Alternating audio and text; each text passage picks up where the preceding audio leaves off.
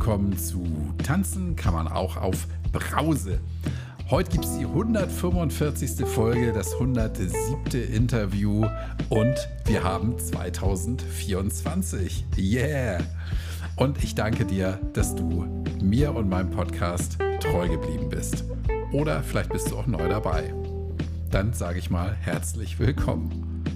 Bevor wir zu der heutigen Gesprächspartnerin kommen, will ich noch ein paar Dinge loswerden. Zum einen ein lieber Gruß geht an Silvia, die mir eine sehr, sehr, sehr, sehr lange Mail geschrieben hat gestern Abend um 22.56 Uhr und ich habe sie dann noch gelesen, habe sie aber nicht beantwortet. Silvia, die Antwort kommt noch. Aber heute hatte ich einen sehr, sehr anstrengenden Tag. Ähm, vergib mir, ich schreibe dir am Wochenende. Bestimmt. Dann geht ein besonderer Gruß raus an die liebe Carla, mit der ich auch schon mal hier im Podcast gesprochen habe. Carla, danke, dass ich dich heute persönlich kennenlernen durfte. Du bist aus Kiel extra nach Hamburg gekommen, um mich zu sehen, beziehungsweise um mit mir gemeinsam dem NDR Rede und Antwort zu stehen. Ja, du hast richtig gehört. Tanzen kann man auch auf Brause Goes Fernsehen am Samstag, dem 6. Januar ab 18.45 Uhr bei Das im Norddeutschen Rundfunk, also NDR.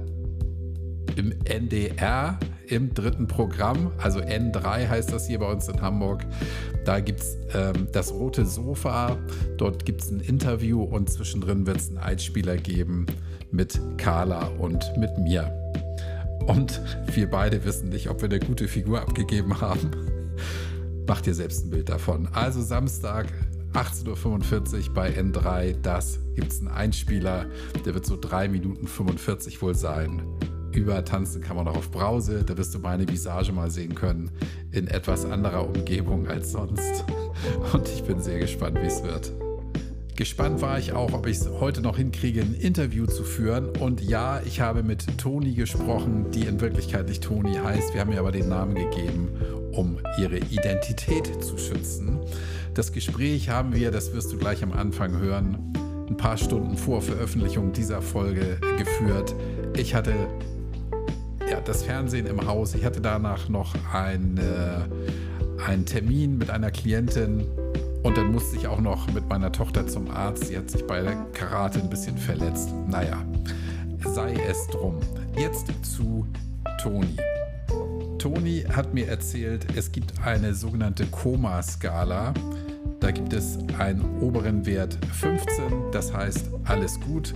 Und der offiziell tiefste Wert ist 3. Das ist dann wohl kurz vorm Tod. Und Toni wurde, ich glaube, zweimal mit einem Wert von 4 in der Notaufnahme eingeliefert. Toni war eine klassische Drehtürpatientin in der Suchtklinik.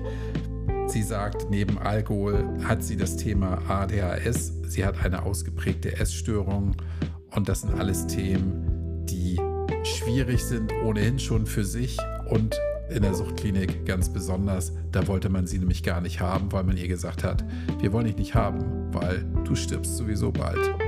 Oh, wirklich gruselig und umso schöner, dass Toni jetzt schon ein Jahr nüchtern lebt. Und wie es ihr gelungen ist, nach so vielen Abstürzen, Klinikaufenthalten, jetzt wirklich so lange schon nüchtern zu leben, das erzählt sie uns in diesem Gespräch. Und bevor es losgeht, möchte ich als mein eigener Werbepartner noch mal kurz was sagen. Wenn du den Eindruck hast, es gibt bei dir im Leben Themen, die du selber nicht bewältigt bekommst, dann denk mal über Hypnose nach. Hypnose kann dir dabei helfen, in kurzer Zeit auch komplexe Themen anzugehen und zu bearbeiten, sodass es dir danach möglicherweise deutlich besser geht als vorher. Wenn du dir mal anhören möchtest, was ich dazu zu sagen habe, ganz konkret, dann geh auf meine Seite www.hidw.de und buch dir da einen Termin. Dann telefonieren wir einfach mal eine Viertel oder eine halbe Stunde und schauen, ob wir gemeinsam was bewegen können. Und bewegen kannst du jetzt nochmal deinen Kopf. Lehn dich zurück, ruckel die Kopfhörer zurecht. Hier kommt Toni.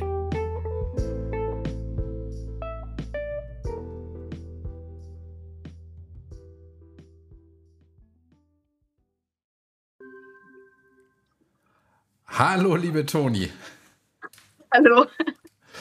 Ich freue mich, dass wir sprechen und ich äh, sage mal dazu, es ist Donnerstag 20 Uhr und ähm, ich bin ja, ich will ja jede Woche liefern. Das heißt, in sechs Stunden kommt der Podcast raus und deshalb freue ich mich, dass wir jetzt noch sprechen können. Ich, oh, alles ich klar. Alles, Live on air fast. Ja, ich musste das alles nach hinten verschieben. Ich war noch kurz beim Arzt mit meiner Tochter, die hat sich beim Karate verletzt und ähm, ich hatte heute, und das darf ich vorab vielleicht sagen, ähm, ach Quatsch, das packe ich ins Intro. Wir sprechen über dich, liebe Toni.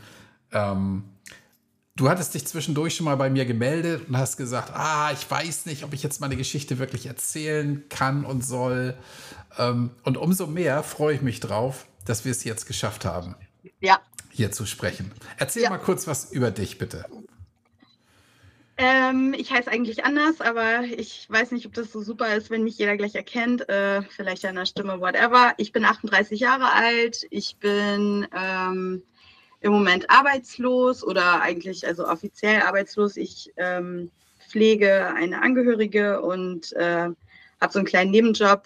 Ähm, bin aber, weil ich keinen Führerschein habe und so richtig im, auf dem Land wohne, nicht so mobil und deswegen habe ich halt jetzt so genommen, was äh, verfügbar war und bin jetzt seit äh, November ein Jahr aus Kliniken raus und habe das so ein bisschen gefeiert und äh, bin seit fast anderthalb Jahren alkoholabstinent. Mhm. Ja. Und du warst in der Klinik wegen Alkohol? Ich war in den Kliniken wegen Alkohol.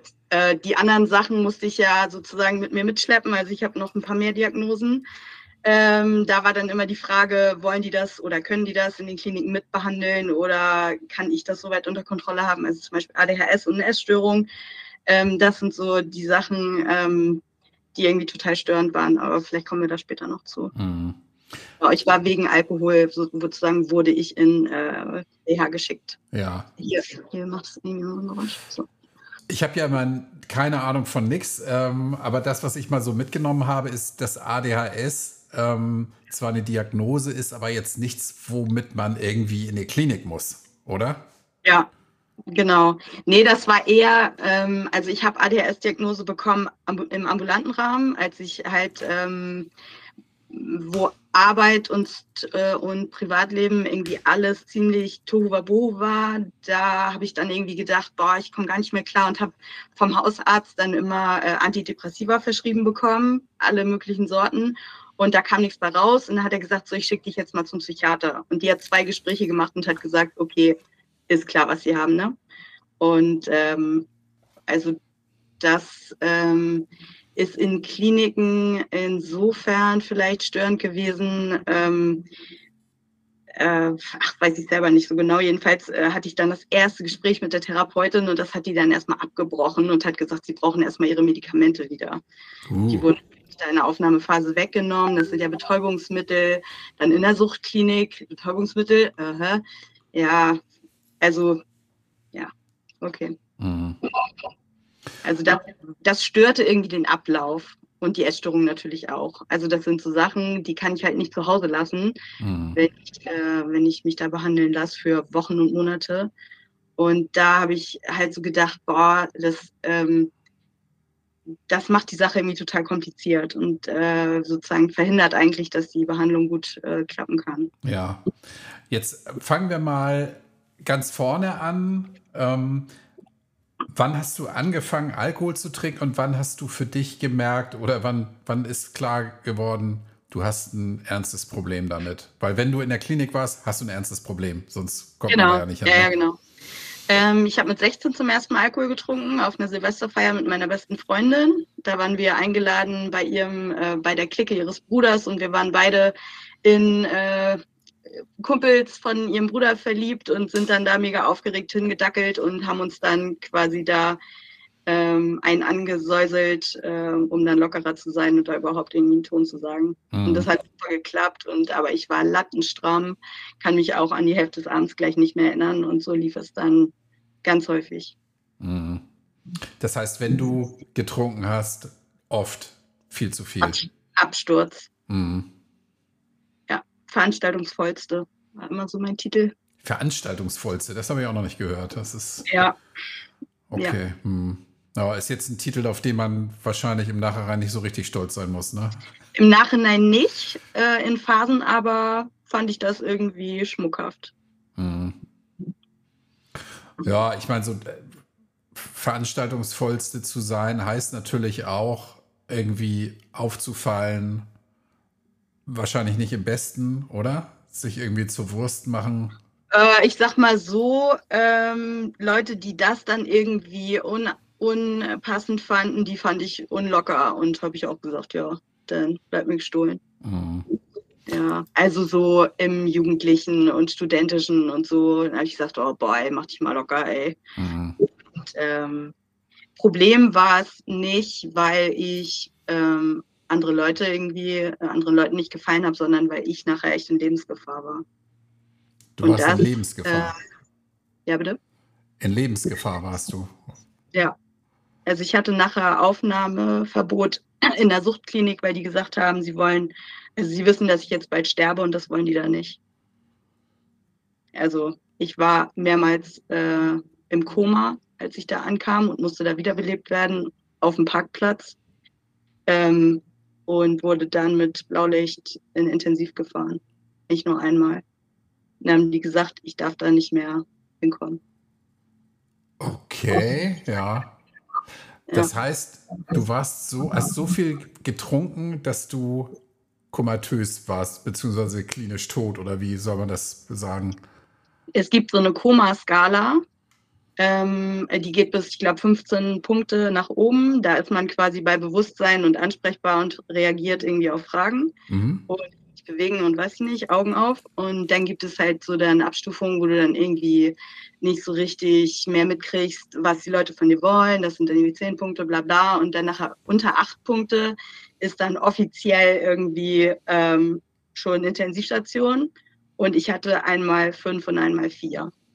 Und ah, bei ja, drei, ja. also drei, also nicht null ist das Minimum, sondern drei ist das Minimum. Und ich hatte vier. Oh Gott, oh Gott, oh Gott. Ich hätte mir quasi bei lebendigem Leib den Arm absägen können und ich hätte noch nicht mal Piep gesagt. Ja. Und da wurde ich halt dann mit so, irgendwie kriegt man dann so einen Faustschlag auf die Brust, damit das Herz wieder schlägt oder irgendwie sowas.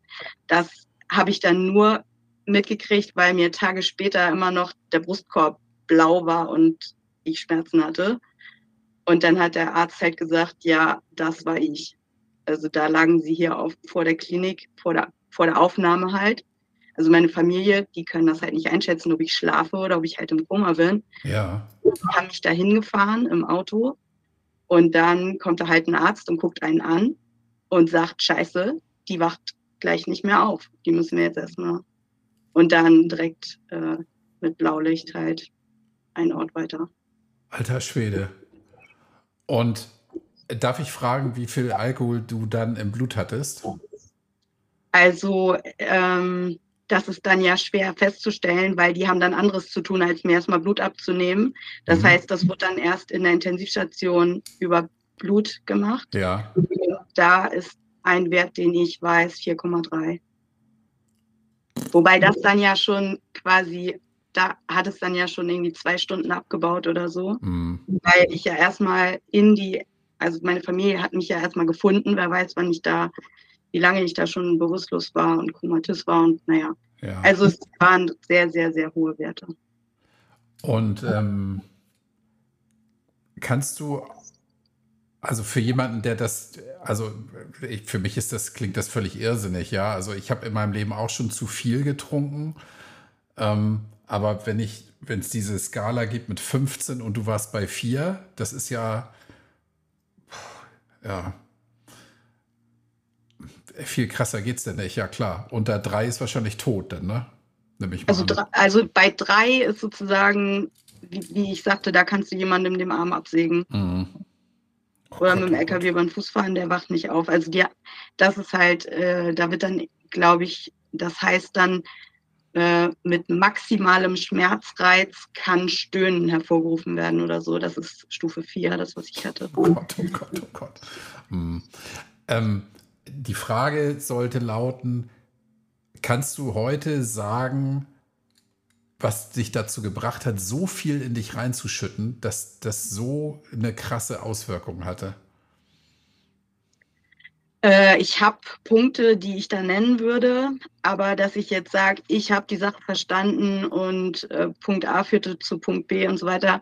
Also ich weiß, dass ich ähm, so von Problemen überflutet war, ähm, dass das für mein Gemüt oder für meine Seele oder für meinen Kopf, wie auch immer, zu viel war und ich da irgendwie eine Pause brauchte. Mhm. Und ich weiß auch, dass natürlich auch eine Pause gewesen wäre, sich 1,5 anzutingeln.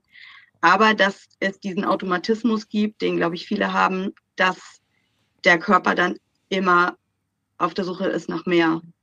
Also ja. ich kann auch nicht sagen, wie viel ich getrunken habe, weil ich irgendwann nur noch aus Automatismus getrunken habe. Ja. ja. Genau, das wäre jetzt das nächste gewesen, ja, wenn, wenn jemand, also ich kenne ja viele inzwischen, die dann gesagt haben, ja, ähm, ich wollte dann den Schmerz vergessen oder einfach mal die Pause-Taste drücken. So, dann ist das, ich sage jetzt mal eine Flasche Wein, zwei Flaschen Wein, eine Flasche Schnaps, aber dass, dass denn so viel getrunken wird, dass nachher gar nicht mehr nachzuvollziehen ist, was da alles so reingekommen ist, das schon krass, ja. Hm.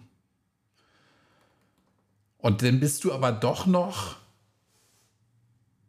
in die in Kliniken gekommen und da durftest du dann auch bleiben. Das war dann zu einem späteren Zeitpunkt wahrscheinlich, ne, oder? Äh, der Ablauf war dann, ich wurde da wiederbelebt äh, und in Rettungswagen gelegt auf die Intensivstation für einen Tag ungefähr mhm. und dann von der Intensivstation in die Suchtklinik. Ja. ja. Okay, und die kannten die dich da schon? Ja. Hm. Und in einem Jahr sechsmal da. Oha. Und wie muss ich mir denn das vorstellen? Du kommst dahin und die sagen, ah, ja, hallo Toni. Und gucken die dich an, so nach dem Motto, naja, die, das ist hier so eine Drehtür-Patientin, oder? Ja. Ja, ne? Also die haben mir zum Teil, also ähm, zum Teil haben die mir auch offen gesagt, wir sind hier nicht der richtige Laden oder sie haben so schwerwiegende, komplexe Probleme, die wir hier mit einfach mal Trockenschleudern nicht in den Griff bekommen. Mhm. Also eine, eine, Entzugsklinik war das ja, von dem ich erzähle. Mhm. Die äh, machen ja zehn Tage Entgiftung, roundabout, ähm, helfen vielleicht auch noch bei einer äh, Bahnung der Anschlussbehandlung. Also die empfehlen natürlich eine Langzeittherapie und ähm, dann möchten die einen im Grunde los sein. Ja. Und wie war das denn bei dir? Ähm, ich habe das mehrmals probiert. Ähm, also ich äh, war auch irgendwann an einem Punkt, wo mir völlig klar war, was geschehen muss, dass ich nämlich nichts mehr trinke und dass ich das auch will. Also ich hatte nachher ähm, nicht mehr viel anderes vor, als das irgendwie zu schaffen. Und ich habe gesagt, ich drehe jeden Schlüssel, ich bohre jedes Brett, ich mache alles, was sie sagen was mir empfohlen wird. Und das Schlimmste war immer, wenn jemand sagte, so im Vorbeigehen, ja, du musst dir mal Hilfe holen. Und dann dachte ich so, wow, ich tue den ganzen Tag nichts anderes. Und ähm, finde aber nicht die Hilfe, die für mich passt. Ja.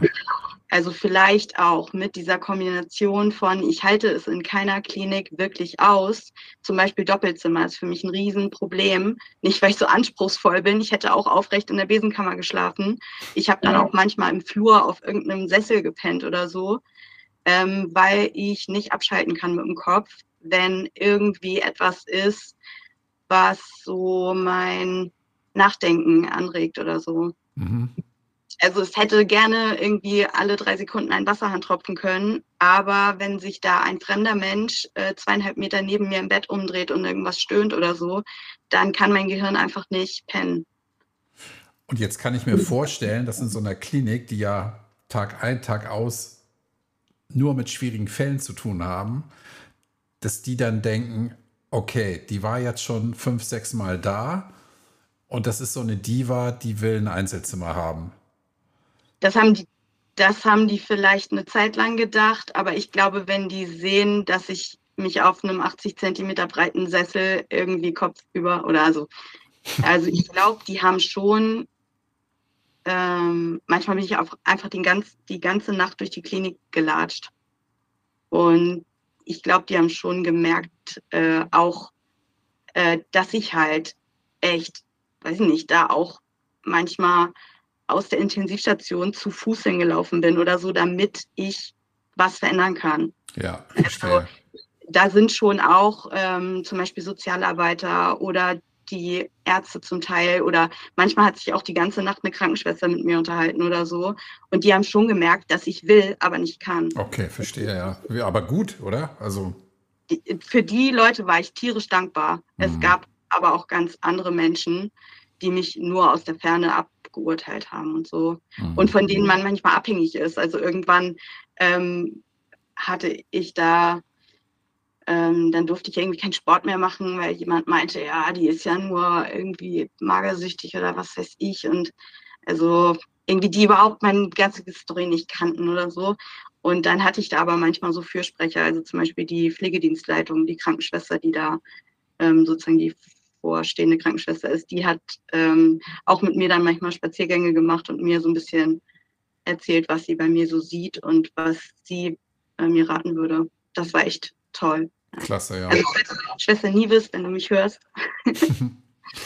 Ich hatte ja, wir hatten das Thema hier schon mal mit einer ähm, Gesprächsteilnehmerin, die eine ganz starke Essstörung hat, plus Alkohol. Oh wow, das habe ich, glaube ich, noch nicht gehört. Ja, hörst dir mal an. Ähm, ist jetzt ein bisschen unangenehm, weil ich jetzt auf den Namen gerade nicht komme hier, ad hoc. Ist nicht wichtig. Also ich werde das dann merken. Das wirst du finden.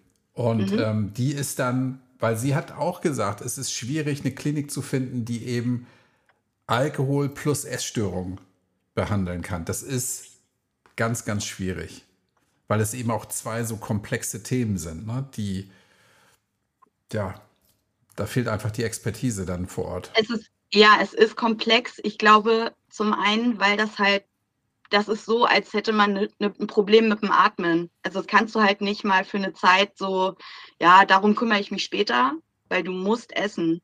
Mhm, genau. Wenn, also wenn äh, man dreimal am Tag ein riesengroßes Problem hat, mindestens, ähm, dann ist es ganz schwer, sich auf noch irgendwas anderes zu konzentrieren oder ja. Und das ist nicht so selten, wie ich gehört. Also ich habe gehört, dass das nicht selten ist. Mhm. Wow, ja. Wie ist denn das jetzt aktuell mit deiner Essstörung? Also die hatte ich schon Ewigkeiten vor dem großen Alkohol. Also das Thema Alkohol ist nicht, seit ich 16 bin, für mich so ein Riesenproblem. Mhm. Das war nie normal und das war für den Körper bestimmt immer richtig scheiße, wenn ich so abgestürzt bin. Aber dass das jetzt meine Lebensführung verhindert hat, war erst äh, 2021. Mhm. Oder also 2020 habe ich meinen Führerschein verloren, weil ich besoffen in meinem Auto gepennt habe. Eigentlich richtig fies, weil ich gemerkt habe, scheiße, jetzt habe ich ja getrunken und sollte nicht fahren und habe mich hinten auf die Rückbank gelegt und dann kamen die Bullen und haben mir den Lappen weggenommen. Ähm, hast du auf der Autobahn gestanden und geparkt? Nein, nein, nein, nein. Ganz normal auf dem Parkplatz. Und also ich bin jetzt kein Jurist, ja, aber warum nehmen sie dir den Führerschein ab, wenn du auf der Rückbank liegst? Äh, irgendwie gibt es so eine Art Klausel, dass wenn man sich in einem fahrbereiten Fahrzeug befindet, ähm, dann ist irgendwie die Gefahr zu groß, dass man dann sich doch überlegt zu fahren oder so.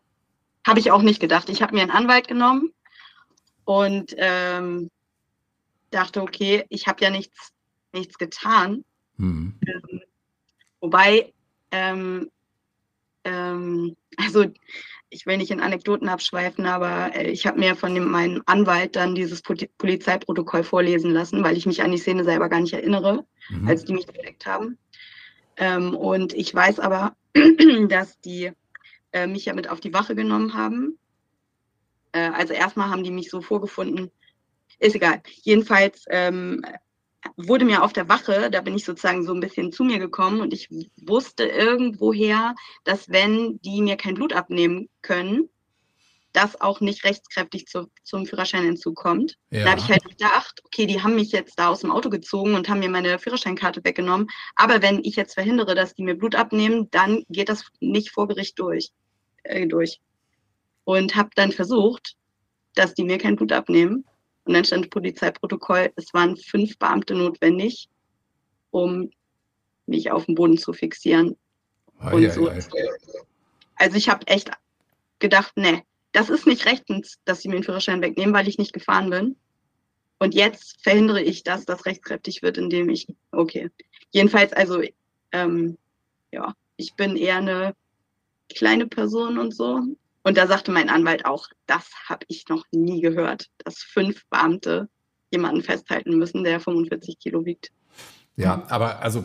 Egal. Ist, also, du hattest einen Anwalt und der Anwalt hat nachher dann festgehalten, okay, das war rechtens, was sie gemacht haben, offenbar, nee, oder? Nee, nee. Der hat auch gesagt, als wir da aus dem Gerichtssaal raus sind, da müssen wir unbedingt in Widerspruch gehen. Dann habe ich gesagt, ich werde mich nie wieder von der Willkür eines Richters abhängig machen. Ich werde jetzt hier rausgehen, ich werde alle Schritte gehen, die dafür notwendig sind, meinen Führerschein wiederzubekommen. Mhm. Und dann leckt mich alle am Arsch.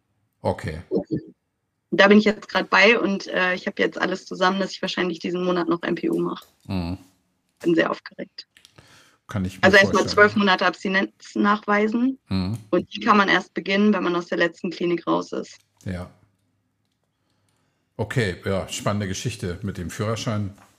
Er ist ein ziemlich, ähm, also bei dem Thema bin ich ziemlich angefasst, deswegen. Verstehe ich. Okay. Wollen wir nicht Aber weiter drauf so, ist jetzt so gut, wie, so gut wie abgehakt. Ja. Hoffe ich. Also ja. da bin ich natürlich auch mal nochmal von dem Urteil des Psychologen abhängig, aber mal sehen. Klar. Also ähm, ich möchte jetzt auch nicht so rumreiten auf der Menge des Alkohols, den du getrunken hast und den Gründen dafür. Ähm, wie ist es dir gelungen, weil du ja offenbar sehr, sehr stark abhängig warst vom Alkohol. Ansonsten ist es ja nicht möglich, über vier Promille zu erreichen. Ähm, wie ist es dir gelungen? Was ist passiert, dass du jetzt so lange keinen Alkohol mehr trinkst? Ähm, ich glaube, das hat mit diesem Thema Selbstwirksamkeit zu tun. Ähm, das ist ja dieses, dass ich merke, äh, also das ist ein Punkt, den ich im Grunde für mich noch nicht so richtig äh, klar habe. Also ich bin natürlich tierisch froh, dass ich ab, äh, abstinent, abstinent leben kann, aber im Grunde weiß ich das nicht so richtig. Es gab die Situation, dass ich in das letzte Mal, nämlich ähm, äh, Juli 2022 das letzte Mal in der Entzugsklinik war, in der ich halt immer war. Also mhm. nicht immer, aber auch in anderen. Ähm, aber jedenfalls habe ich da gesagt, wenn ich jetzt wieder nach Hause gehe, also da war ich auch wieder nach Intensivstation, wie ich eben gesagt hatte, und dann habe ich, ging ich da durch den Garten und habe, also ich bin da immer ganz viel spazieren gegangen, weil man ja nicht andauernd Sport machen kann. Ist egal. Jedenfalls ähm, habe ich gedacht, wenn ich jetzt wieder nach Hause gehe, kann es sein, dass ich nächste Woche tot bin. Also das hat der Arzt mir halt auch gesagt. Er hat mich jetzt dreimal reanimiert, aber es kann auch nächste Mal auch zu spät sein. Ja. Also dann ähm, hört man einfach auf zu atmen und äh, dann ist Feierabend. Also ja. dann kann es fünf Minuten zu spät sein. Und das war mir klar und ich glaube, das war auch, ähm, weil ich halt so verzweifelt war. Ich habe so oft versucht, Entzug zu machen. Ich habe auch, ich war viermal in Reha in einem Jahr. Es ist total unwahrscheinlich, dass einem so viel genehmigt wird, aber ich habe halt einen relativ guten Job gemacht und auch eingezahlt und so. Und die wollten halt, dass ich wieder fit werde und ich natürlich auch. Und äh, wie ich aber gesagt habe, war halt dieses in einer Klinik zu sein, ähm, möglichst noch im Doppelzimmer, wie das in Suchtkliniken fast immer ist. Das ging einfach nicht. Und dann ähm, ja sozusagen da mich immer irgendwie erklären oder verteidigen zu müssen für Thema Essstörungen und so. Da wird dann halt irgendwie so gesagt, ja, jetzt reißen Sie sich mal zusammen oder so. Und denke ich so, wow, äh, würde ich gerne, kann ich aber nicht. Und ähm, deswegen lief das nicht gut. Dann habe ich ambulante Reha probiert. Da war aber hier zu Hause mein Leben, also familiäre Sachen und Partnerschaft und so, das ähm, war halt auch noch ein Problem. Meinen Job habe ich äh, 2000, ähm, also habe ich auch verloren, kurz nachdem ich meinen Führerschein verloren hatte. Äh, nicht wegen Alkohol, sondern ähm, wegen der Umstrukturierung. Und dann stand ich halt mit ganz vielen partnerschaftlichen Konflikten, hier in einer total katastrophalen Wohnsituation. Also für mich katastrophal, weil ich halt nie abschalten konnte. Und ähm, draußen gab es halt nur noch meine Familie drumherum, wo auch Terror war wegen meiner Partnerschaft. Und also ich kam irgendwie nie mehr zur Ruhe und immer nur noch, wenn ich getrunken habe. Mhm. Und ähm, da habe ich dann ähm, während der Therapie meinen Freund gebeten auszuziehen. Der war natürlich massiv gekränkt, was ich total verstehen kann. Es ging halt nicht anders. Also ich brauche irgendwie so einen Ort, wo ich mal ähm, wirklich meine Ruhe habe. Und wenn ich dann halt irgendwie hier, was weiß ich, Yoga mache, putze oder koche oder was weiß ich, Podcast höre. Und das, ähm, als ich dann aber richtig abhängig war, auch körperlich, also ich hatte auch, ähm, ich habe dann ja nach der Gerichtsverhandlung gesagt, ich werde jetzt nichts mehr trinken und dann gibt es keinen Grund mehr, mir den Führerschein nochmal wegzunehmen. Dann habe ich halt zu Hause oder ich bin dann zu einem Freund gegangen, kalten Entzug gemacht und einen Krampfanfall bekommen. Also ich war auch richtig körperlich abhängig. Oha. Und da kam ich halt auch nicht mehr raus, also psychisch und körperlich. Und deswegen habe ich in der Entzugsklinik entschieden, dass ich irgendwo mich sozusagen festsetzen lasse, vielleicht einsperren lasse. Meine Zwillingsschwester hatte währenddessen auch schon, ohne mir das zu sagen, äh, also früher hieß das Entmündigung, heutzutage heißt das gesetzliche Betreuung, mhm. beantragt vom Amtsgericht, die mich dann irgendwo einsperren.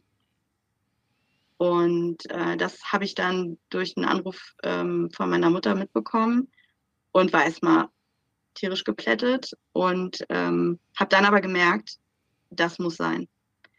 Und ähm, dazu ist es dann gar nicht gekommen, weil ich dann aus eigener Entscheidung aus der Entzugsklinik nicht wieder nach Hause gegangen bin und auch nicht in so eine Reha-Klinik, was ich auch schon gemacht hatte von da aus direkt, ähm, weil ich das da nicht vier Monate aushalte, sondern ich bin in so eine es nennt sich so Orientierungsstufe in, ähm, bei Buchholz in der Nordheide mhm. ähm, gegangen. Und das ist so eine Art Übergangswohnheim für Leute, die gerade noch auf einen Therapieplatz warten oder erstmal gucken müssen, was, was wollen sie machen. Und wo dann halt zum Beispiel vorm, ähm, also da ist ein ziemlich straffes Programm mit ähm, ähm, auch äh, mehrmals am Tag zum Pusten antreten.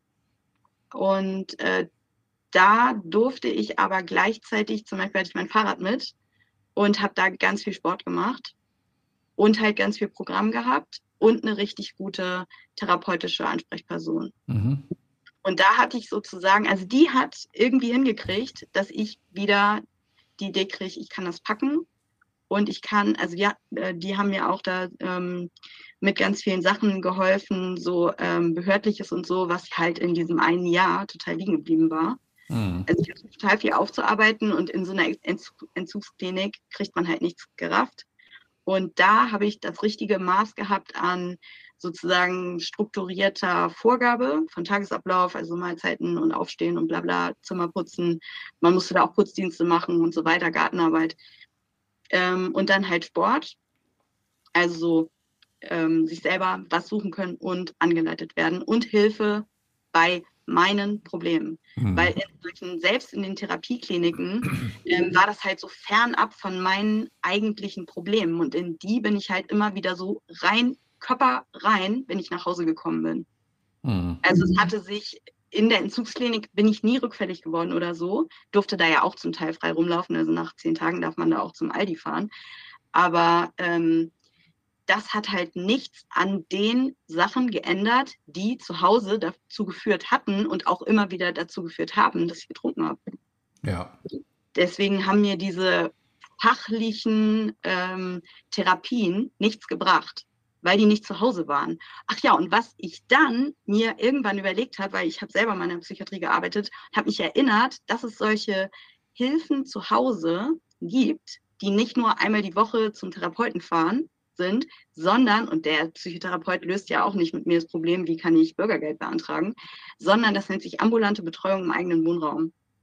Mhm. Und das habe ich mir aus der Klinik heraus mit Hilfe von einer Sozialarbeiterin beantragt, dass eine, ein ja, Pädagoge, Sozialpädagoge oder irgendwie sowas, jemand vom Amt, ähm, der sich mit so Behördenkram und sowas alles auskennt und auch mit einem über Strukturierung des Alltags und so weiter Umgehen mit ADHS im Alltag und so weiter auskennt. Und der kommt zu mir bis zu sieben Stunden pro Woche und arbeitet mit mir an meinen Problemen und spricht auch mit mir, wie geht's und so. Wie heißt das nochmal? Ambulante Betreuung im eigenen Wohnraum. Ambulante Betreuung im eigenen Wohnraum, okay. Genau, der Träger ist das Amt für soziale Dienste. Mhm. Kann man alles googeln, selbst das Antragsformular. Ja, Äh, ist ziemlich umfangreich. Man muss unter anderem auch seine ganzen Konten offenlegen und alles, weil man das, je nachdem, wie man Geld hat, auch teilweise selber bezahlen muss. mhm. Das ist die sogenannte Eingliederungshilfe. Ah, Also ich habe parallel auch Therapie gemacht und so weiter.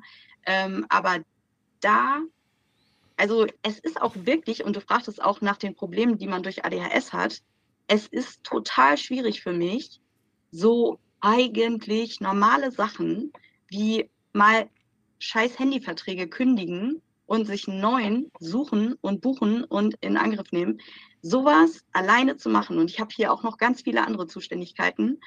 Äh, also ich habe ein eigenes Haus und ein eigenes Pferd und ich pflege auch eine Angehörige und so, meine Mutter. Und ähm, da habe ich quasi so viel zu tun, dass solche Sachen, wo man sich mal richtig Ruhe nehmen muss, sich einen Zeitpunkt festlegen und konzentrieren und dann ist man frustriert, weil da irgendwas nicht klappt, aber dann muss man trotzdem weitermachen. Also was kriege ich irgendwie nicht äh, ad hoc hin. Und wenn das halt dann noch Sachen sind, die total wichtig und drängend und äh, ALG 1 beantragen oder so, ähm, was ist jetzt, also wenn man eine Reha macht, dann kriegt man kein ALG und dann ist Krankengeld und dann läuft das aus und dann, also es sind so viele Sachen, das kann man sich jetzt so ein Wahlbürger eigentlich nicht vorstellen. Und da denke ich auch, man müsste das in der Schule lernen, also wie man, ne, also weißt du, wie lange man Krankengeld bekommt und was dafür, ne, also, keine Ahnung. ja. Ich kriege gar kein Krankengeld, du. Ich bin selbstständig. Ich kriege nichts. okay, hätte fast gesagt Lucky You, aber nee. Genau, also es ist jedenfalls richtig viel Behördenkram und wenn man dann gerade noch am Rande der Alkoholabhängigkeit steht, ist das alles total schwer. Kann ich Und nachvollziehen. andauernd, andauernd versagt man, andauernd ist man selber schuld und dies und das und jenes und alles schwimmt weg. Und da war diese ambulante Betreuung über die Eingliederungshilfe vom Amt für Soziale Dienste total gut. Die habe ich auch immer noch. Toll. Das ist gut. Ja. Tolle Einrichtung. Deshalb Ja. habe ich nochmal nachgefragt. Ähm, ich möchte jetzt nochmal auf die ursprüngliche Frage zurückkommen. Du hast da sehr ausschweifend geantwortet und ich weiß nicht, ob die richtige Antwort jetzt dabei war. Wie, wie hast du es geschafft, nichts mehr zu trinken? Oder Es war, ähm, also immer wenn ich aus Kliniken, wo ich ja quasi aushalten musste, also da geht es ja meistens um diesen Zeitfaktor, man muss da so und so viele Wochen sein Mhm. und dann ist Annahme, dass man alleine dadurch, dass man acht Wochen nicht trinkt, äh, dass man dann zu Hause unter den Bedingungen, die ja zu Hause dazu geführt haben, dass man überhaupt Alkoholiker geworden ist, dass man dann auch nicht wieder anfängt. Mhm. Und das, wenn man sich schon logisch überlegt, ist das irgendwie Quatsch. Ne? Also wenn ich jetzt ähm, nicht Schwimmer bin, habe ich ja im Schwimmbecken das Problem und nicht an Land. Klar. Und wenn ich jetzt mal sage, die Reha-Klinik ist an Land und äh, zu Hause bist du dann wieder in den Bach geworfen, Mhm. Nicht schwimmen kannst. Und dann wird gesagt, wieso? Du, dir ging es doch jetzt acht Wochen gut. Ja, ich war an Land. Ja, ja, genau. Hä? Ja, Also Das die heißt, Veränderung der Umstände zu Hause haben dazu beigetragen, dass es dir besser ging dann. Ja, und diese Umstände waren ja annähernd schon so in dieser Übergangsmaßnahme, in Verstehe. Trinker, ich sage Ja. immer Trinkerheim. Mhm. Also das ist so ein ähm, ja, halb geschlossenes Wohnheim mit, ich glaube, irgendwie 25 Leuten oder so, die alle an diesem Punkt sind, dass sie eine Entgiftung gemacht haben, aber noch nicht wissen, entweder haben die keine Wohnung mehr oder die müssen auf eine Klinik warten oder auf einen ähm, Platz in einem Permanentwohnheim oder so. Mhm. Das sind alles so Leute so ein bisschen auf dem Übergang. Und da äh, hat man so auch so Sozialarbeiterhelfer, die einem dann schon helfen an den Sachen, die einen dann zu Hause erwarten. Ja, okay. Also, ja, Dass du genau. also nicht nach Hause kommst und völlig überfordert bist und Ja, gleich erschlagen genau. wirst von dem ganzen Scheiß, Ja, der da genau. auf dich wartet. man- ne? Mhm. ja, genau. Und man kann auch schon so ein bisschen sozusagen üben, äh, so einen Tagesablauf und so weiter, sich selber zu organisieren für die Zeit, die man dann wieder zu Hause ist. Verstehe. Und wie würdest du das jetzt einschätzen? Fällt es dir jetzt verhältnismäßig leicht, nichts zu trinken? Denkst du oft an Alkohol? Hast du Angst, dass du rückfällig wirst? Wie, wie ist das? Das sind viele Fragen. Ja, Äh, ich fange mal mit der letzten an. Äh, Angst ist so ein bisschen komisches Wort. Also ich habe richtig, ähm, ja, vielleicht kann man Angst sagen. Ähm, also wenn ich wieder rückfällig werden würde, bin ich mir nicht sicher, ob ich das drei Wochen überleben würde. Ja. Weil, wie ich sagte, wenn es, wenn ich irgendwo reinfall, dann auch 1000 Meter tief. Mhm. Und ich glaube, alleine schon dieser, dieser Frust oder die Erkenntnis, es ist, äh, obwohl mir so klar ist, wie krass das wäre, ähm, bin ich rückfällig. Ich träume manchmal, rückfällig zu sein. Und dann wache ich, ähm, also sozusagen im übertragenen Sinn, schweißgebadet auf. Und dann muss ich mehr, mich erstmal sozusagen irgendwie abklopfen oder so, um festzustellen, dass es ein Traum war. Ja. Oder kann ich ja eigentlich nicht, aber ich, ich sage jetzt nicht, ich könnte Mhm. mich anhauchen oder so, um zu sagen, nein, ich, du hast nicht Ja. getrunken. Aber ich träume das so bildlich, also mit äh, hier, wo ich Sachen versteckt habe, Alkoholflaschen, weil meine Familie hat hier oft äh, die Bude gefilzt und da habe ich Verstecke gefunden, die ich manchmal selber nicht wiedergefunden habe. Und also träume ich, dass ich genau diese Verstecke und so weiter. Also es ist, ähm, es macht mir große Angst. Also es, ich habe richtig, richtig ähm, ja, Respekt ist viel zu wenig äh, vor diesem Thema. Also mir ist klar, wie, äh, wie groß die Gefahr ist. Mhm. Also ich, äh, ich ähm, habe, ähm, Entschuldigung, mir so ein, ähm, ist mir so ein Bild gekommen, ähm, dieses Thema, hast du manchmal Lust, Alkohol zu trinken? Äh, vielleicht, wenn man sich vorstellen kann, ich wäre jetzt so ein mega Geschwindigkeitsjunkie und ich weiß, ich habe einen Ferrari mit 1000 PS, ich weiß nicht, ob es geht, in der Garage stehen.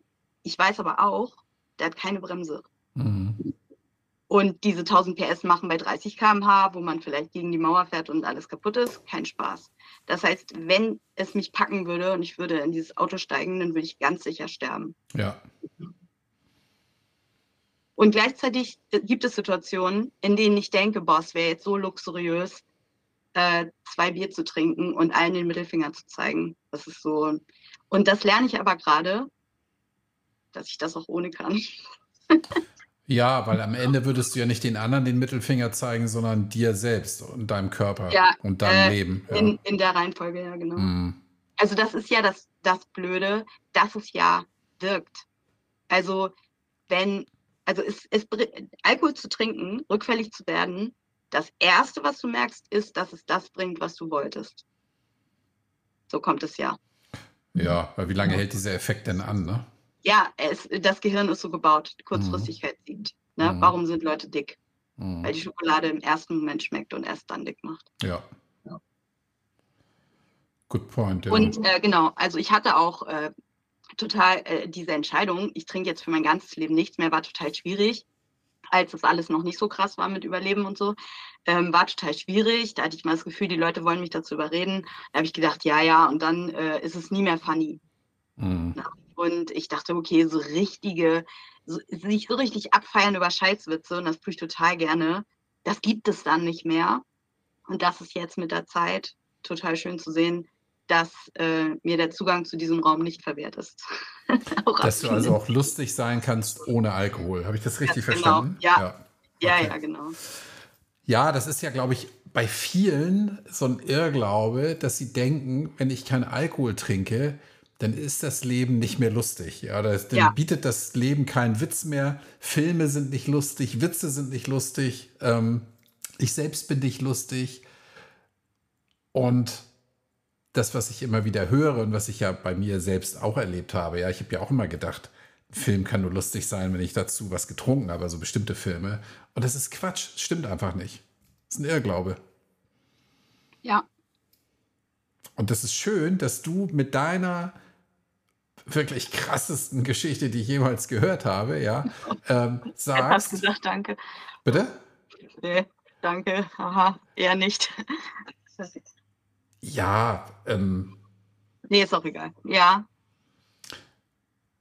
naja, es ist, ich sag mal so, es ist eine ungewöhnliche Geschichte, die du zu erzählen hast, ja. Das ist, ich will, ich werte das ja auch nicht. Ist Ja. gar nicht. Darum geht es ja überhaupt nicht. Ähm, Ja. ähm, dass, dass du mit deiner Geschichte sagst, ich kann auch ohne Alkohol lustig sein und kann auch Spaß haben am Leben. Ja, also nicht nur ich kann lustig sein, sondern auch das kommt an mich ran. Also ähm, es ist ja manchmal so, wenn man nüchtern in äh, einer Runde von Betrunkenen ist, merkt man, was die für Spaß haben, aber Mhm. das, das ist wie durch so, eine, durch so ein Gitter. Also es kommt nicht an einen ran. Also es ist, als würden sich alle irgendwie mit, ähm, mit Dreck bewerfen und das ist total spaßig, aber mich erreicht der Dreck nicht, als Mhm. hätte ich so eine Scheibe davor. Ja, Dreck ist jetzt ein komisches Wort, aber also so, ne? Mhm. Als würde das gefiltert werden und dann so äh, zerrieselt, der Witz. So, Mhm. ha, ha, ha, nicht witzig, ich will nach Hause. Mhm. Und das ist halt nicht so. Also ich habe auch, ähm, äh, ich hatte Freunde, mit denen ich den größten Spaß betrunken hatte und merke jetzt, den hätte ich wahrscheinlich auch gehabt, wenn ich gar nichts getrunken hätte. Okay. Also ich habe gedacht, scheiße, ähm, ja genau, ich habe halt gedacht, okay, den kann ich jetzt nie mehr besuchen, weil immer wenn ich bei dem war, haben wir uns beide einen auf die Lampe gegeben und dann war es mega witzig und wir haben ganz laut Musik gehört und äh, Späße gemacht und das machen wir jetzt auch wieder. Das habe ich nicht für möglich gehalten. Also er trinkt auch äh, weiter Mhm. und trotzdem ist die Augenhöhe da. Cool. Und Ja. fühlst du dich denn, wenn du bei ihm bist oder auch bei anderen Leuten, fühlst du dich denn sicher, wenn die trinken und du nichts trinkst? Ja, weil die meine Geschichte kennen und auch ähm, wir das vorher besprochen haben, dass mir, also das ist für mich kein, ähm, kein auslösender Moment, keine Situation, in der ich trinken möchte. Im Gegenteil, ähm, ich habe auch Leuten schon oft gesagt, trinkt bitte, wenn ihr trinken wollt und es für euch ein, ähm, ein, äh, ein, ein, also wenn die für mich verzichten würden, aber dann keinen Spaß haben, dann ist das eher für mich eine auslösende Situation, dass so scheiß Stimmung ist. Mhm. Ich bin lieber mit Leuten zusammen, denen es gut geht und die auch den Alkohol vertragen oder wie auch immer, ähm, wenn ich, also dass dann die Stimmung gut ist. Und wenn, ich sag mal so, wenn das bei denen besser geht, wenn die trinken, dann ist mir das lieber. Also die auslösende Situation für mich zu trinken war, wenn ich Probleme hatte. Nicht, wenn die Stimmung gut war. Ja, ja, genau. Mhm. Und wie, wie ist es denn jetzt? Sind denn die Probleme jetzt so, dass du sie gut handeln kannst, dass du damit zurechtkommst, dass sie dich nicht mehr triggern? Also ich glaube, zum Teil ähm, sind es Probleme, äh, wie ich sagte, dass ich diesen Rückzugsort brauche. Mhm. Also äh, das war auch die erste Beziehung, ähm, wo ich mit einem Partner zusammengelebt habe und ähm, fand das mega tragisch, weil das eine richtig tolle Beziehung war. Aber ich habe halt gemerkt, ich äh, mein Nervensystem äh, dreht durch. Mhm. Und nicht, weil der mich durch irgendwas aufgeregt hat, was er gesagt hat. Im Gegenteil, wir kamen total gut miteinander aus. Aber zum Beispiel hat der sich nicht mit meiner Familie verstanden. Und ich habe halt immer diese, äh, diesen Zwist gemerkt. Mhm. Und dass ich gefühlt immer mich auf irgendeine Seite stellen musste. Und äh, dieses, ähm, und auch alleine, ich, das ist hier eine ziemlich kleine Wohnung und wir haben dann hier zu zweit gelebt. Ähm, das war, das war so wie, keine Ahnung, wenn irgendwie du zwei Jahre nonstop den Wasserkocher laufen lässt, dann geht er irgendwann kaputt, obwohl er dafür gemacht ist. Mhm. Der braucht Pausen. Dann kann er total gut funktionieren. Mhm. Ähm, ja, und das habe ich auch selber nicht gedacht, weil sonst hätte ich das, diese Situation ja nicht so hergestellt. Ähm, aber jetzt sind wir beste Freunde mit jeder einer eigenen Wohnung. Partnerschaft traue ich mich im Moment noch nicht wieder, ähm, weil ich jetzt erstmal so viele Sachen bei mir selber halt verarbeite und ich ähm, gehe wieder laufen und so. Da kann ich gut abschalten. Äh, manchmal mit Podcast, manchmal einfach mit Techno. Mhm. Noch viel Radtouren muss ich ja auch noch. Hm. Führerschein und ähm, ja, krieg ganz viel so nach und nach auf die Reihe. Also wie gesagt, das mit dem Führerschein ist kein Spaziergang, aber das ist jetzt kurz vor Erledigung, hoffentlich. Ich drücke die Daumen. Danke.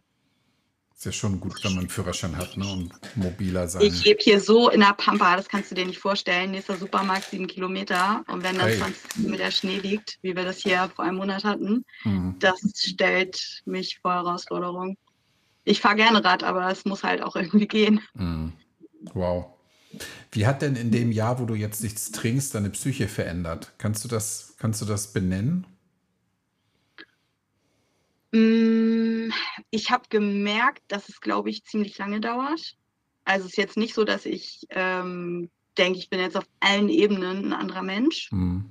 Ähm, Deswegen ähm, muss ich auch, glaube ich, ist meine eigene Verantwortung sehr groß, dass ich das ähm, Stresslevel im, in einem Rahmen behalte. Und das ist natürlich so wie so ein, ähm, ja, wie so ein Ball, der so eine Bahn läuft und die ist rechts und links, hat die keine Leitplanke und ich muss sozusagen immer rechts und links mit der Hand so, wenn der zu sehr an Rand kommt, muss ich immer sozusagen so gegenschubsen. Mhm. Und äh, quasi dann auch, zum Beispiel, dann habe ich in einer Woche irgendwie fünf Termine und ähm, manchmal merke ich dann nach drei Tagen, diese beiden oder einen von den beiden, die noch kommen, muss ich absagen, sonst komme ich echt in Gefahr. Und ja. das ist manchmal ziemlich herb, weil ich natürlich auch denke, boah, ich habe doch jetzt ähm, diese Krankheit nicht mehr. Eigentlich müsste doch jetzt alles funktionieren. Und dann ist meine Herangehensweise, das musste ich mir so ein bisschen disziplinisch ähm, ähm, antrainieren, dass ich sage, äh, wie viele von diesen fünf Terminen hättest du denn vor anderthalb Jahren geschafft oder vor zwei? Ne? Keinen. Ja. Also seid froh, wenn es drei oder vier sind. Mhm. Das ist ähm, noch nicht Automatik, aber das wird ähm, daran muss ich mich so ein bisschen, also ich habe, glaube ich, so ein bisschen, sagt mein Therapeut, so einen ähm, perfektionistischen Touch manchmal. Und da muss ich mir dann halt sagen, alles klar, ähm, du darfst, äh, meinetwegen, ich liege manchmal, dann äh, muss ich auch echt körperlich auf dem Sofa liegen und muss mir dann sagen, das ist okay. Weil als ich, also äh, der Automat also die Funktionsweise war ja auch manchmal, dass ich getrunken habe, weil ich dann außerstande war, irgendwelche anstrengenden Sachen zu machen. Das heißt, das war sozusagen der Schlüssel dafür, dass ich mich ausgeruht habe. Und jetzt sage ich halt, ich muss mich ausruhen, bevor die Notwendigkeit groß genug ist, dass ich trinke, um mich ausruhen zu können. Ja. Also ich kriege mich auch nicht aus dem Tal wieder raus, wenn ich einigermaßen tief drin bin. Ich muss vorher aufpassen, dass ich nicht ins Tal reinkomme. Ja, ist eine gute Erkenntnis, weil ich, äh, dass der Alkohol dir nicht hilft dabei, aus dem Tal rauszukommen, ist ja irgendwie eine Binsenweisheit. Ja, ne? Was ich meine ist, ähm, wenn ich quasi sage, oh, ich packe jetzt mal alles an, was mir in den Weg kommt ähm, und merke nicht, dass ich mich damit tagelang überfordere, mhm. dann ist es irgendwann zu spät, um irgendwelche Notfallstrategien zu machen. Verstehe. Also, diese, ich, äh, also quasi Notfallstrategien kann ich mir sparen, weil die, ähm, die nehme ich dann nicht oder die sind dann nicht ausreichend. Ich muss vorher verhindern, dass ich auf den absteigenden Ast zu weit nach unten komme. Mhm. Ja. Ja, ist gut, dass du diese Strategien gelernt hast für dich. Ne? Ist ja ganz wichtig, lebensnotwendig sozusagen. Ne? ja, ist zum Beispiel auch schwierig, wenn ich dann Leuten irgendwie was absagen muss oder so. Also meine Zwillingsschwester war dann letztes äh, Mal, als wir Geburtstag hatten, tierisch enttäuscht, weil sie meinte, ich habe ja das Jahr davor den Geburtstag organisiert und sie wollte den dann auch mit mir zusammen feiern und natürlich mit Leuten und hat dann sozusagen einfach nur mich da stehen lassen mit der Aussage, du organisierst jetzt was. Hm. Und es ging halt nicht. Ja. Dann fand halt nichts statt. Und hm. Klar war mir das unangenehm. Andererseits habe ich gesagt, wen es interessiert, ich konnte nicht. Und ich hätte es natürlich auf Biegen und Brechen machen können. Und eventuell wäre diese Kugel, was ich eben sagte, dann vom Rand runtergefallen. Ja. Und in der Nacht nach der Feier wäre ich dann mit Alkohol abgestürzt oder so. Mhm. Jetzt sagt man ja äh, Zwillingsgeschwistern nach, dass sie ein besonders inniges Verhältnis zueinander haben. Ähm, das ist Fluch und Segen zugleich. Ja. Hat denn, natürlich habe hm. ich meine Schwester total belastet durch die Krankheit hm. und ähm, hatte Schuldgefühle und die haben dann zum Teil wieder befördert, dass ich trinke. Ja. Um die zu vergessen. Wie hat denn deine Schwester das ganze Drama erlebt? Also faktisch hat die mir ganz oft das Leben gerettet. Mhm. Die hat mich in Kliniken gefahren, obwohl sie dafür keine Zeit hat. Die hat mich aus Kliniken abgeholt. Die hat auch ähm, irgendwelche Formulare, die hat mit dem Amtsarzt geredet, wenn der hier war und äh, mit den Krankenwagenleuten, was weiß ich nicht alles. Also die hat an allen Ecken und Enden gebrannt. Die hat mein Pferd versorgt, während ich in Kliniken war, über ein Jahr. Ähm, und die ähm, findet es jetzt manchmal schwierig, ähm, dass ich jetzt Aufgaben ablehne, die mir zu viel sind. Kann ich menschlich verstehen. Ist dann aber, mir wird dann quasi von therapeutischer Seite gesagt, ja, machen sich da keinen Kopf. Sie müssen sich abgrenzen, sie müssen für sich das Maß an Belastung finden. Aber es kann mir halt genau bei ihr nicht egal sein, was sie von mir hält. Mhm. Verstehe. Ja, also deswegen, die Beziehung ist sehr innig und eng und wir haben hier gemeinsam unsere Pferde und so und äh, wohnen Nachbarschaft. Mhm. Ähm, also und manchmal wünsche ich mir, dass ich nur so Larifari-Leute um mich rum hätte, irgendeine Studenten-WG oder so. Da wäre mir es halt egal, wenn jemand mal die Augen rollt. Mhm. Das ist es mir halt nicht, wenn ich meine Mutter pflege und mit meiner Zwillingsschwester Tür an Tür und dann mit den Pferden gemeinsam. Das Verstehe. ist manchmal, ja, ähm, dann sehr intensiv für beide. Mhm. Und das tut mir auch richtig leid, wenn ich sie ähm, aufrege. Manchmal ist es dann so, wenn sie nicht versteht, was mein Weg ist und ähm, vielleicht auch meint, ich würde mich irgendwie schonen, ich müsste schon viel mehr wieder anpacken und so. Und ich dann sage, ich mache Schritt für Schritt. Jetzt ist erstmal Thema Führerschein so groß für mich, ähm, dass ich jetzt nicht auf Jobsuche gehe oder so. Mhm. Mhm. Und ja, okay. Du hast deine Frage noch gar nicht zu Ende gestellt gehabt. Ich habe dich unterbrochen. Nee, nee, hast du nicht. Nee, nee, das ja, war mir eben wichtig zu, zu verstehen, wie, wie ist das Verhältnis zu deiner Schwester, wie war es und wie hat deine Schwester das erlebt? Das hast du jetzt gesagt. Ähm, auch, dass sie eben bestimmte Verhaltensweisen, die du jetzt zeigst, nur bedingt nachvollziehen kann. Ist das, habe ich das so richtig verstanden? Ja, also ich freue mich schon drauf. Ähm, ja, oder ich freue mich immer daran, wenn ich merke, ich werde noch einen Schritt stärker und schaffe dies und das noch besser, ähm, dass ich mehr sozusagen gleichwertig, ähm, na, gleichwertig ist so bewertend, aber also ich freue mich über meine Fortschritte auch, weil ich merke, dass sie dadurch ähm, ja aufatmet oder das mitbekommt und ähm, sie hat mir auch letztens gesagt, als es so um 500 Tage ging und so, dass ähm, sie am Anfang jedes Mal, wenn ich irgendwo eine Viertelstunde zu spät kam oder so, hat sie jedes Mal gedacht, okay, liegt die jetzt wieder auf dem Sofa und hat ist bewusstlos. Und dass das natürlich Zeit braucht, damit, dass das weggeht. Ja. Und das freut mich für uns beide. Schön. Und erkennt sie denn an, dass du, dass das für dich so ein schwerer Kampf oder, oder na, schwerer Kampf weiß ich ja gar nicht, aber also ein langer Weg war zu, zu deinem jetzt, zu deinem Ich, wie du es jetzt vorfindest? Ja, ich glaube schon. Ähm, ja, dieses, dass sie selber so krass mitgelitten hat und auch Tag und Nacht zum Teil Angst hatte oder ob ich mich jetzt wieder, als ich noch so richtig in Abhängigkeit war, habe ich mich manchmal aus Kliniken auch entlassen lassen oder das überlegt und so und dann wusste keiner, wo ich bin oder sowas, mal für einen Tag oder was.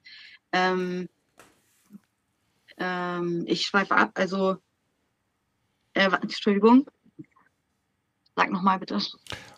Nein, also du hast gesagt, deine Schwester hat hart gelitten in der Zeit. Ja, ja genau. Das, ähm, kann ich, kann ich verstehen. Und du freust dich, dass es ihr Ach so, jetzt. ob sie, ob sie weiß, dass es für mich ein harter Ritt mhm. war, ja.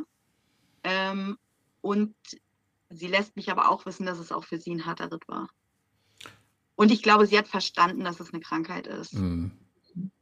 Natürlich ist es aber für jemanden, der die Krankheit nicht hat, und das kann ich anerkennen, schwierig zu unterscheiden, was ist jetzt irgendwie.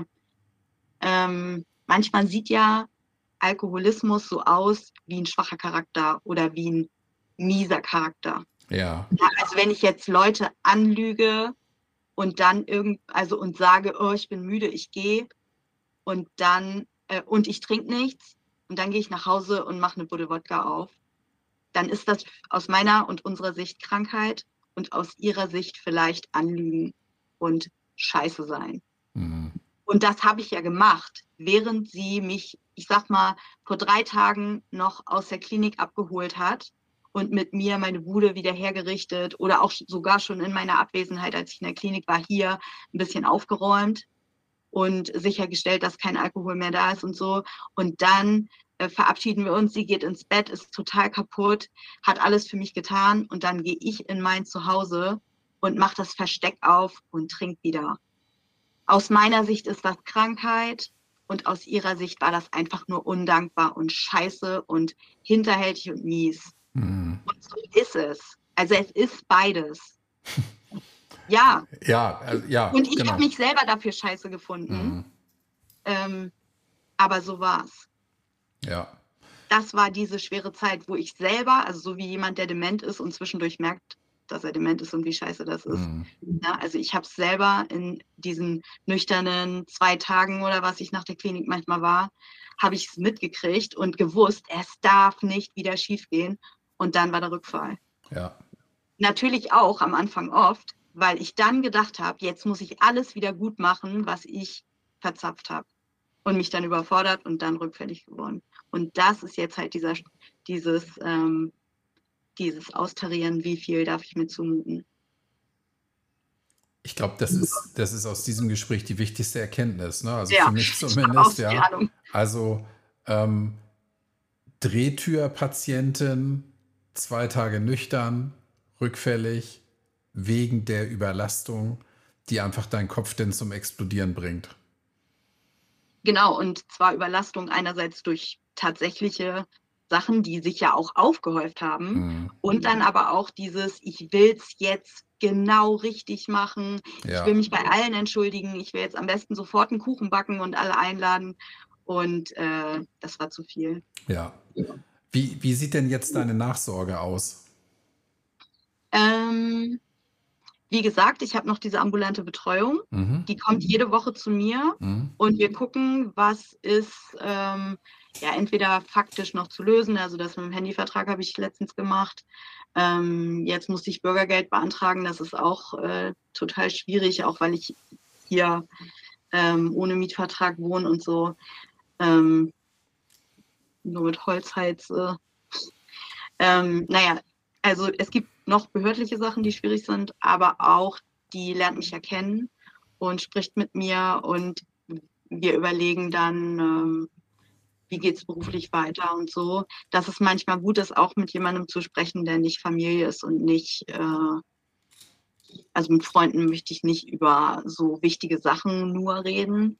Ähm, das heißt, da ist jemand zuständig. Und ich habe einen Therapeuten, den ich total gut finde. Ja, also das, der Therapeut ist für dein Alkoholthema zuständig. Äh, den hatte ich schon, bevor Alkohol so krass wurde, okay. wegen der Störung. Aber der kümmert sich auch um das Alkoholthema jetzt. Ja, ja. Mhm. Ja, ja. Und der okay. kann das natürlich einschätzen, wie unwahrscheinlich das überhaupt war, wenn man an dem Punkt ist, dass die Suchtklinik sagt, sie werden sowieso sterben und das machen sie bitte nicht hier. Ähm, und dann plötzlich das wieder hinzukriegen, anderthalb Jahre ohne Rückfall. Ja. Glückwunsch. Danke. Ja. Besuchst du eine Selbsthilfegruppe online oder vor Ort? Habe ich mehrere ausprobiert. Anonyme Alkoholiker ähm, war ich zweimal sagt mir nicht zu, haben viele Leute schon erzählt, dieses äh, Ich bin und bleibe für mein Leben lang. Und das ist sozusagen das Attribut, was ich mir zuschreibe. Wenn es ein Attribut in, unter meinem Namenszug gibt, dann Alkoholiker, das sagt mir überhaupt nicht zu, mhm. ähm, weil es dann ja keinen Unterschied machen würde, ob ich akut trinke oder nicht. Ähm, und auch, äh, nee, okay, jedenfalls, das war nichts für mich. Äh, Finde ich schön, dass andere Leute finden. Ähm, und es gibt noch ähm, Freundeskreis heißt das. Ich weiß gar nicht genau, was da für ein Trigger ist, eventuell Blaues Kreuz oder so. Ähm, das, also es gibt hier total wenige, wo ich hier wohne, äh, die ich mhm. erreichen kann. Und da ist der Altersdurchschnitt irgendwie bei 75 so mhm. gefühlt. Und das war auch so vom Temperament her nicht so meins. Ja, und online, irgendwie online eine Geschichte ist ja nichts. Ich bin nicht, also hatte ich ja schon gesagt, auch jetzt unser Gespräch, ich glaube, das ist so mein erster oder zweiter Video. Ich, also ich bin, glaube ich, ich habe auch gar nicht gedacht, dass das so gut geht. Also ja, irgendwie, irgendwie brauche ich so, weiß ich nicht, habe ich vielleicht auch noch zu wenig ausprobiert. Ja. Aber auch so stundenlang sitzen und so. Also ich bin lieber ein bisschen so, ja, irgendwie, dass man gemeinsam irgendwas macht oder so mhm. und sich dabei verhält. Du, vielleicht gibt es ja ein Angebot, wo du sagst, das gucke ich mir nochmal an, online, ja, Austausch. Ja. Ich glaube, so wichtig ist, für viele, viele Menschen ist ein Austausch wichtig, ja. Die Geschichte ja. erzählen, ähm, erzählen, was ist in der Woche passiert, so. Und klar, du hast einen Therapeuten, aber ich glaube, so eine Gruppe ist ganz gut, auch mal andere Eindrücke von anderen Leuten zu kriegen. So, wie, wie erleben die ihren Alltag in der Nüchternheit? Ja. Würdest du denn jetzt auf einer Skala von. Also ich bin in einer, in einer ADHS-Selbsthilfegruppe. Ah, okay. Und da ist halt, also wie ich sagte, in der für Alkohol habe ich das Gefühl gehabt, dass ich irgendwie zu quirlig bin.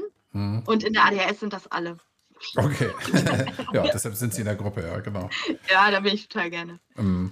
Ähm, auf der Skala 0, ganz, ganz schlimm, bis 10, ich habe ein super duper Leben und ich könnte mir nichts Besseres vorstellen. Wo würdest du dein, wo würdest du das im Moment so einschätzen? Ähm, kann ich vielleicht so sagen, unter den gegebenen Bedingungen, mhm. ähm, also dass ähm, manches halt einfach noch nicht geht. Äh, ja. Also ich hätte gerne wieder einen Führerschein und ich mhm. würde auch gerne paar Sachen noch besser hinkriegen. Aber es ist jetzt so, dass ich eine Ahnung habe, dass ich da hinkommen kann, so mit Üben und mhm. mit Disziplin und auch ein bisschen Sachen ausprobieren und mutig sein. Deswegen sozusagen, dass ich auf einem guten Weg bin, würde ich auf jeden Fall sagen, ähm, dass ich, dass alles so bleiben soll, wie es jetzt ist, nicht. Ähm, aber wie gesagt, ich bin zufrieden mit den Chancen, die ich wieder habe. Wenn Toll. du einen Zahlenwert haben willst. Nee, ist ja Quatsch. Brauchst du nicht. Aber ja. ich, ich verstehe das. Also es ist, für mich klingt das rund und gut. Ja, also. Ähm, ja, also es ist noch nicht toll, aber es ist toll, dass ich die Ahnung habe, es kann auf jeden Fall so werden. Und weißt du, das ist ja das, was uns im Leben auch antreibt. Der, der, der Blick auf das, was kommen kann. Ja. ähm, ja. Finde ich wirklich, ja. Wenn du immer nur den Blick hast, uh, alles ist schlimm und es wird nie besser, es kann nicht besser werden, das ist tragisch. Aber du hast eben, wie du sagst, eine Perspektive, dass sich manche Dinge noch verändern. Toll. Ja. Sag mir doch bitte ähm, nochmal, welchen Tipp möchtest du deinen Hörerinnen und Hörern mit auf den Weg geben? Ähm, vielleicht sozusagen, ähm, was jetzt noch nicht in, äh, in vielen Sachen äh, mir begegnet ist, ist, ähm, oder was an meiner Story vielleicht, wie ich auch schon ungefähr gesagt habe, speziell ist, dass dieses, was vielen Leuten hilft, diese Alkoholreha, mhm. dieses äh, 16 Wochen oder was das ist, ähm, wenn man da quasi versagt, und da bin ich garantiert nicht die Einzige, ich habe den Eindruck gehabt, dass einem vermittelt wird, dann ist man selber schuld oder die Motivation stimmt nicht oder man ist irgendwie ein disziplinloser Charakter, mhm. dass man sich das nicht reinzieht, sondern dass es nur heißt, das passt nicht. Ja. Diese Behandlung und aus meiner Erfahrung ist das quasi die einzige, der einzige Weg, der einem gezeigt wird. Mach eine Sucht, äh, also Trockenschleudern, wie hier Suchtklinik, mhm. ne, zehn Tage Entgiftung und dann mach eine Langzeitreha irgendwo auf dem platten Land 16 Wochen Schäfchen zählen und dann schmeißen wir dich wieder nach Hause und dann musst du aber aus eigener Kraft und so. Also das wurde mir als einzige Möglichkeit immer so reingewirkt mhm. und da habe ich auch mit allen meinen Sinnen gemerkt, ob jetzt das an ADHS oder der Essstörung oder meinem äh, außergewöhnlichen Leben, was ich irgendwie so, weiß ich nicht, vermisst oder es passte einfach nicht. Mhm. Aber es gab einen anderen Weg. Und es war tatsächlich so, dass manche Leute gesagt haben, okay, sie haben das gemacht, sie haben das gemacht und sind immer noch krank, dann werden sie immer krank bleiben. und es wird immer schlimmer und so krass wie sie sind, wird das ganz schnell schlimmer und ganz schnell werden sie tot sein. Und das ist leider so. Und dass ich das quasi, äh, dass es dazu gekommen ist, dass ich das Gegenteil gezeigt habe, das ähm, hat auch mit Glück zu tun gehabt. Und dieses, ähm, also wie gesagt, diese eine Krankenschwester hat mir gesagt, es gibt einen Weg für sie. Sie sind so klug und sie sind so mutig und sie haben so viel Energie und sie werden einen Weg finden, aber den gibt es noch nicht. Also das Standardverfahren und auch andere Verfahren, die, die haben andere Ausgangswerte. Aber es gibt einen bleiben Sie auf der Suche. Hören Sie Podcasts oder hören Sie Audible oder hören Sie, gucken Sie YouTube, was auch immer und basteln Sie sich das selber zusammen. Ja. Irgendwie, wo Sie Ihre Fähigkeiten einsetzen können. Ja. Und das, irgendwie hatte ich das im Kopf. Und da habe ich gedacht, ich probiere jetzt alles aus. Ich habe in, nach, also in dieser Suchtklinik habe ich ja entschieden, ich gehe nicht nach Hause, sondern irgendwas anderes. Und da habe ich mir ein Obdachlosenwohnheim angeguckt und wäre da hingegangen. Wäre also, zum Schlafen schwierig dann, ne? Jetzt, ich probiere jetzt alles, habe ich gesagt. Mhm. Und irgendwann werde ich merken, was das Richtige ist. Und diese ambulante Betreuung im eigenen Wohnraum, ich glaube, das war eines der wichtigsten Dinge, dass ich da hier zu Hause das Gefühl hatte, ich habe jemanden, den ich fragen kann. Der dir hilft, nicht, ja. Nicht nur 50 Minuten in der Woche, wo man dann beim Therapeuten ja auch erstmal erzählt, was alles passiert und so und schwupps ist die Stunde zu Ende. Klar. Sondern jemand, der sich mit mir an den PC setzt und guckt, wo muss ich denn jetzt klicken, damit mhm. das hier läuft. Klasse nicht auch mal irgendwo hinfährt. Mhm. Also wie gesagt, äh, irgendwo zum Arbeitsamt zu fahren, 20 Kilometer mit dem Rad und wenn es dann schneit bei 9 Grad minus, dann ist es nicht. Da hatte ich letztens. Ja. Mhm. Ja. Okay, Toni, wen möchtest du grüßen zum Abschluss? Ich. Mich? ja. Danke. Unter anderem. Also natürlich möchte ich meine Schwester grüßen, meine Mutter und meine ganze Familie. Mhm. Wer es davon hören will und wer auch nicht. Ähm, und meine super Freunde, ich habe wirklich gemerkt, ähm, schon vor der Zeit, aber da denkt man ja immer, oh, wie wäre die Freundschaft denn, wenn da mal Belastungen kommen. Ich habe bei so vielen Freunden gemerkt, wie gut, also wie gute Freunde ich habe. Ähm, ich sage jetzt mal keine Namen, aber ich glaube, die Betreffenden hoffentlich wissen das. Und das äh, hat mir oft auch, das, ich glaube, auch das Leben gerettet, weiß ich auch zum Teil oder die hätten mir das Leben gerettet, wenn sie die Chance gehabt hätten. Ähm, und das habe ich, ähm, also ich habe hier so einen Spruch hängen, der heißt, in der Krise zeigt sich der Charakter. Und das habe ich, ja, will jetzt nicht angeben, also an mir vielleicht auch oder whatever, äh, manchmal richtige Entscheidungen getroffen, aber ich habe das bei so vielen Menschen gemerkt, dass ich die vielleicht unterschätzt hatte vorher. Schön. Auch eine, eine super krasse Freundin, von der ich vorher dachte, es wäre eine Bekannte. Und dann hat die mir wirklich so beigestanden, ähm, dass ich echt nur staunen konnte. Toll. Sehr schön. Aber wie gesagt, ich hatte zwischendurch auch die Krankenschwester erwähnt und mein Therapeut und genau. ich habe bestimmt ganz viele vergessen, was mir total leid tut, aber denen sage ich das dann persönlich. Das ist eine gute Idee. Ich danke dir fürs Gespräch und in fünf Stunden kannst du es dir schon anhören. Wow. Bei Spotify, bei Apple und bei allen anderen Anbietern, die es so gibt. Super. Ich danke dir wünsche dir alles, alles Gute weiterhin und halt mich mal auf dem Laufenden, wie dein Weg so geht. Ähm, vielleicht können wir ja eines Tages mal ein Update-Gespräch führen. Ich würde mich freuen. Sehr gerne, das mache ich. Danke. Tschüss. Tschüss, Kai.